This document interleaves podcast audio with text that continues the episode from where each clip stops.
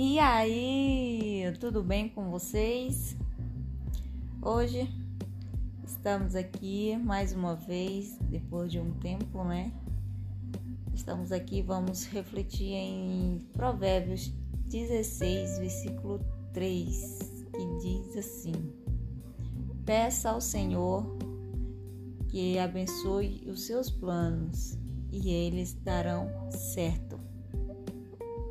Olha aí o segredo para os nossos planos darem certo. Pedir a Deus para abençoar, entregar nas mãos do Senhor, confiar nele. Como diz em Salmo 37, 5: entrega o teu caminho ao Senhor, confia nele e tudo ele fará.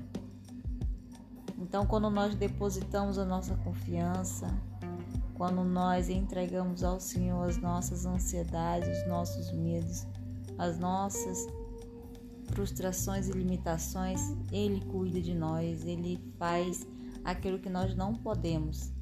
Ele abençoa de uma forma extraordinária, Ele nos surpreende, Ele tem sempre o melhor para nos entregar, Ele sempre tem a resposta certa, na hora certa, no momento exato.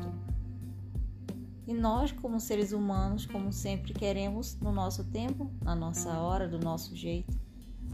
Mas quando nós entregamos inteiramente nas mãos do Senhor, Ele cuida e tudo no fim é perfeito.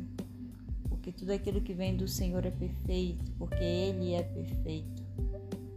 Então, que nós possamos, em tudo aquilo que nós fizermos, entregar nas mãos do Senhor, confiar nele, e crer que tudo Ele pode fazer por nós. Quando nós descansamos no Senhor, na providência divina, tudo dá certo. Não existe possibilidade de dar errado, não existe possibilidade de frustração, de choro, de tristeza, de angústia, não. Quando nós confiamos no Senhor, Ele sim nos surpreende com as suas ricas bênçãos, com sua misericórdia infinita que se renova a cada manhã e que possamos sempre e nunca deixar de entregar os nossos planos e projetos nas mãos do Senhor.